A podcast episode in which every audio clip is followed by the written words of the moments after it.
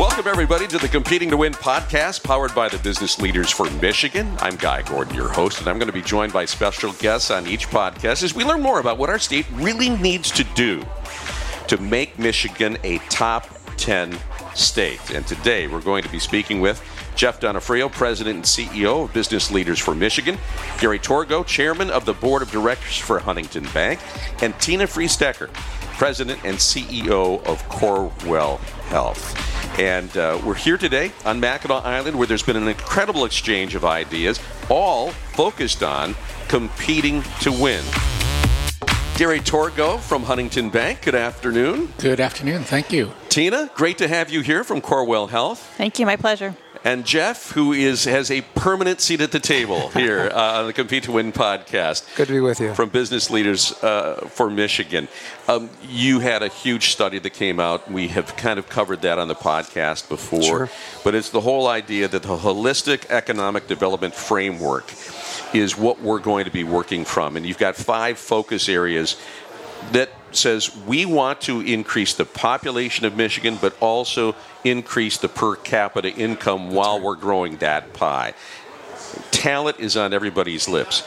Before we get to that, when we talk about holistic economic development, are we really talking about coordination? What do we mean? Well, we are talking about coordination, but holistic, you know, means we need to overcome something that Michigan has had trouble with in the past. That we do silver bullet approaches. We try to take a, a one off issue and say that we've solved a very systemic long term problem. Maybe it's a little bit more money, maybe it's a new program. We've won a press cycle by putting out that uh, uh, release or having a, a press conference or a ribbon cutting or something else, but we've really not addressed the root problem, which needs to be a holistic approach that just like our economic development framework balances a, a number of issues uh, if we're going to become a better state that is permanent, that is a changing our trajectory for the long term. So our holistic framework really balances things like talent and entrepreneurship innovation, customer service, competitive incentives in places, uh, making sure that we have a state that is strengthening its fundamentals so that frankly, at the end of the day, we don't have to do so much with incentives or uh, really um, uh, doing things that close a gap because we're so good at education, we're so good at customer service, we're so good at that uh, our, our communities are really attracting people and, and uh, talent and companies without us having to do much. So again, five elements here talent, yep. place, competitive incentives, customer service, entrepreneurship, and innovation. Let's take the talent piece first. Sure.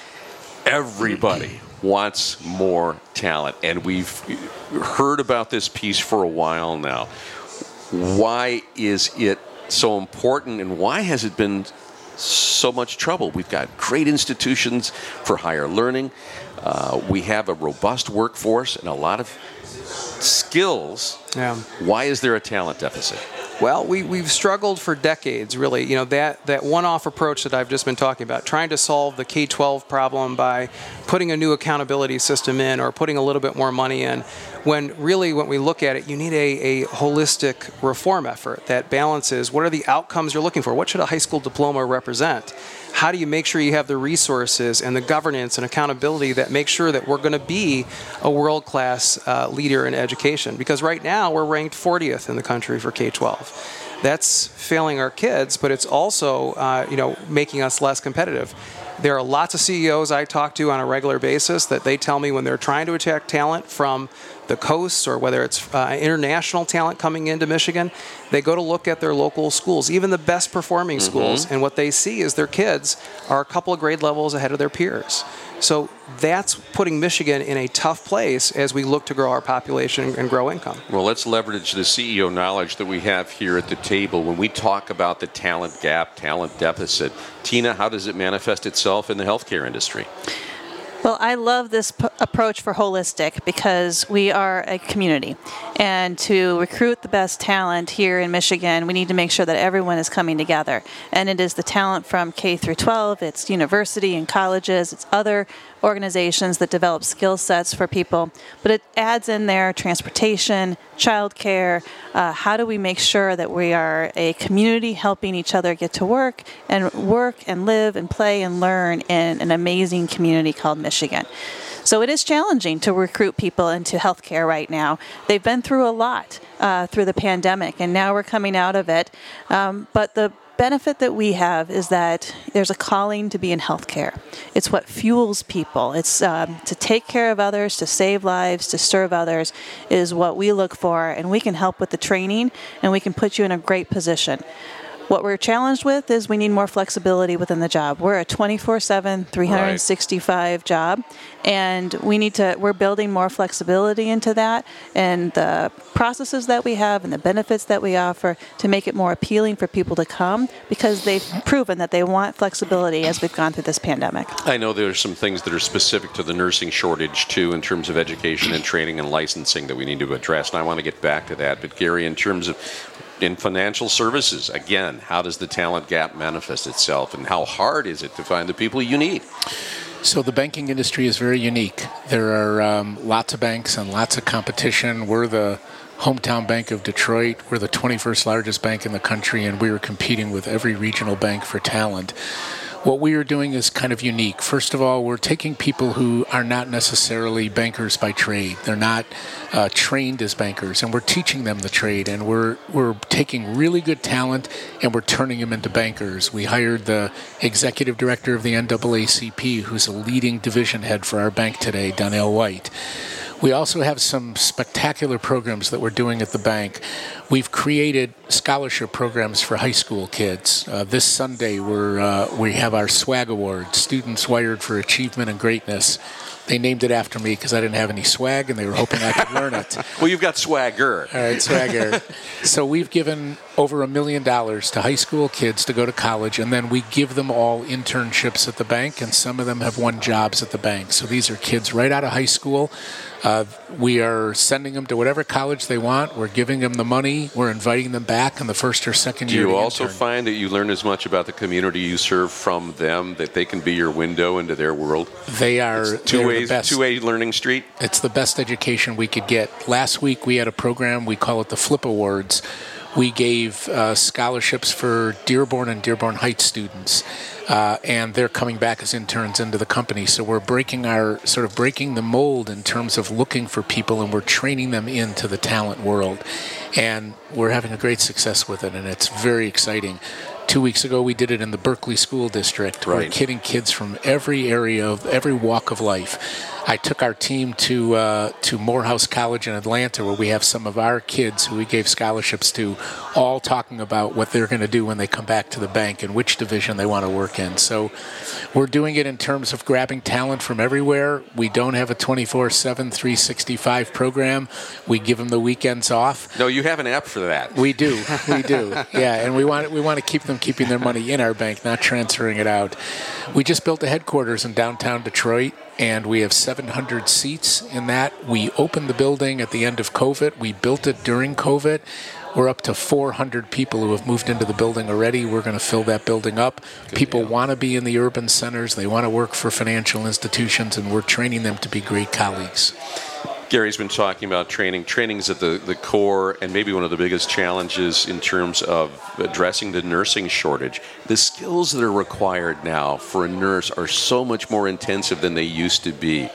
Talk to me about what you're doing at the community college level and with universities to, to grow the nurses of the future. Yeah, so we're doing a lot of things that are short term, like walk in Wednesdays, where we've hired about 300 people just on the spot. But then we're looking at the long term because to be a nurse, you need to develop the pipeline. It takes a couple years to do that. And so we've partnered with universities and other organizations to help us rethink how nurses can go through the curriculum and get the education and the skill set that they need, and then come out and work with us in our hospitals, in our setting, to make sure that we're caring for our community. So we got together with two universities at first to brainstorm how could we do this. And that was challenging because we had to compromise on what was traditionally always done a certain way. And we've created a really innovative process to expand the uh, curriculum and the preceptorships to areas where they weren't done before like in rural settings or like at um, mm-hmm. different times of the day. And what this is allowing us to do is to expand the pipeline. So in a few years we're going to have a whole lot more nurses coming out because we've invested in this program now. Can we can we shorten the timeline, or is, is, that a dangerous thing? I've heard some discussion about that. You know, can we accelerate the program? I think there are accelerated programs that we can do for nursing, but the most important thing is we want to give them the skill set so they can hit the ground running on day one right. when they're out of the program and provide high quality, safe patient care and that they feel comfortable doing it. Like you said, it is a different world now post pandemic, and people are sicker when they come into the hospital. And there's a lot of other factors from social determinants of health that come into this. We need our nurses and everyone in the care team to be prepared to take care of those patients in the best way possible. I've, I've heard this within the context of pilots that we, you know we don't have enough commercial airline pilots, and the one thing that the, the Delta CEO said, yeah, we're not accelerating our training program um, because it is a safety first, and the same thing in, in, in your Very industry uh, as as well. Jeff, talk to me about the K through 12 education piece here and how it fits into the picture for our workforce of the future.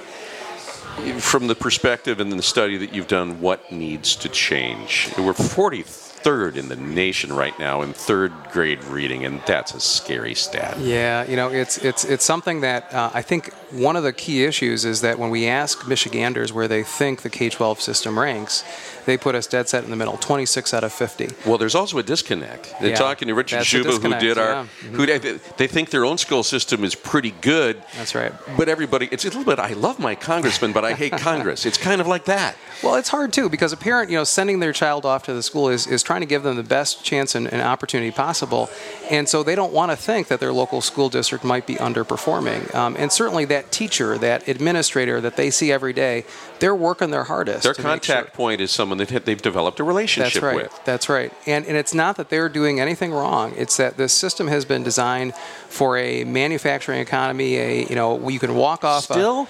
well, it was designed back in the 1950s. You could get a D average and walk Oh, off a stage with a high school diploma and get a really great job with a middle class lifestyle. That's not. But we tried to change that like. thinking 35 years ago, didn't we? Well, it, it's an evolution, I would say. Um, but we've, we've got to, you know, fast forward to what today looks like in the economy. And our economy today is requiring more education, education beyond high school. To be successful, you know, if you get an associate's degree, you are getting a 20% raise. If you get a bachelor's degree, it's a 70% raise off of just a high school diploma. And the jobs that Tina has, uh, you know, and that Gary has, those jobs are really well-paying jobs that are, are you know, giving a uh, good quality of life. So we've got to prepare our students to be able to take those. Do you think students understand that? Do they understand the equation that their their retirement savings will triple, their net worth over their lifetime will quadruple if they get a four-year degree or if they get a, a really good uh, skilled trade? Well, we saw some data, I think, from the Detroit Chamber and polling recently that said no, that the majority of Michiganders still don't understand that a college uh, post-secondary credential, uh, whether it's an ap- apprenticeship, whether that's a certificate, that's going to give you a better lifestyle. And so we've got to work on it together as, as a society, parents, teachers, uh, business leaders, helping to make sure people know the pathways available to them because really our state is going to depend on, on getting more educated uh, and really making sure that, that education leads to those, those better jobs. Gary, you've been leading these students to water and helping them drink with the SWAG program that you outlined a f- few minutes ago. But we've also seen, for instance, in Kalamazoo, the Kalamazoo Promise, they, they said, we're going to pay for everybody's four-year college education. They don't even have 50% of kids yet taking advantage of that. What do you think that the, the secret is to making this connection between educational attainment and income? I think if they, the students can understand that when they complete their four year or three year or two year college education, there'll be a good job waiting for them and they can make more money if they do it and teach them that that's where the opportunity is. We at Business Leaders of Michigan, we talk about this all the time. We were with some, some of our state legislative body today and we're talking about if we can invest and educate our young people in the 10th grade and in the 8th grade, how valuable it is to keep going after you finish high school, how critical it is to get that high school degree, how critical it is to go to college they will start to understand they'll follow the money. And if they want a stronger future they want to get past the the sort of mid-level kind of 12 to 15 to 20 dollar an hour job They need to get educated, and we need to provide that for them. The Detroit Promise is a perfect example. Mm-hmm. More and more kids are taking advantage of that. We we only give these scholarships to kids that don't get scholarships from someone else. 50% of the kids that apply for us have already gotten the Detroit Promise and are using it and are taking it. Because of all the mergers and acquisitions, I, I have to imagine that you must have just a whole garage full of uh, former calling cards because you yes. you keep changing logos and yes. whether it was TCF or Talmer or you've you've been but now at Huntington we've seen mergers and acquisitions and you've you've you've strengthened this brand and this bank. Tell me how that's working. It's working great. We are um, we're the number one SBA lender in the United States of America. Small business drives the whole country. Uh, we are in 10 states. Uh, we've got 20,000 colleagues. I was just in a, I gave a state of the banking address just last week, and I told everybody that Huntington Bank has 145 billion dollars in deposits, and it had 145 billion in deposits before SVB went down. We have 75% of our depositors are FDIC insured, which means that there'll never be a run on Huntington Bank. Our liquidity is strong.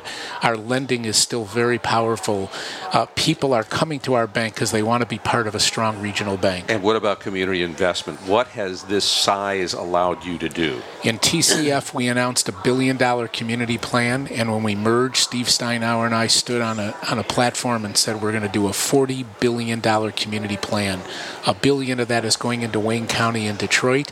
In our 11 states, we have created a community plan and using $40 billion of our money to be able to improve the communities that we're in. Tina, uh, you're talking to a Spectrum Butterworth baby. My kids were all born at Beaumont. And so we kind of have this unique perspective. What has this merger between Spectrum and Beaumont, now Corewell, how has that made us stronger in our community. We can now see issues across the state. We're bringing East and West together.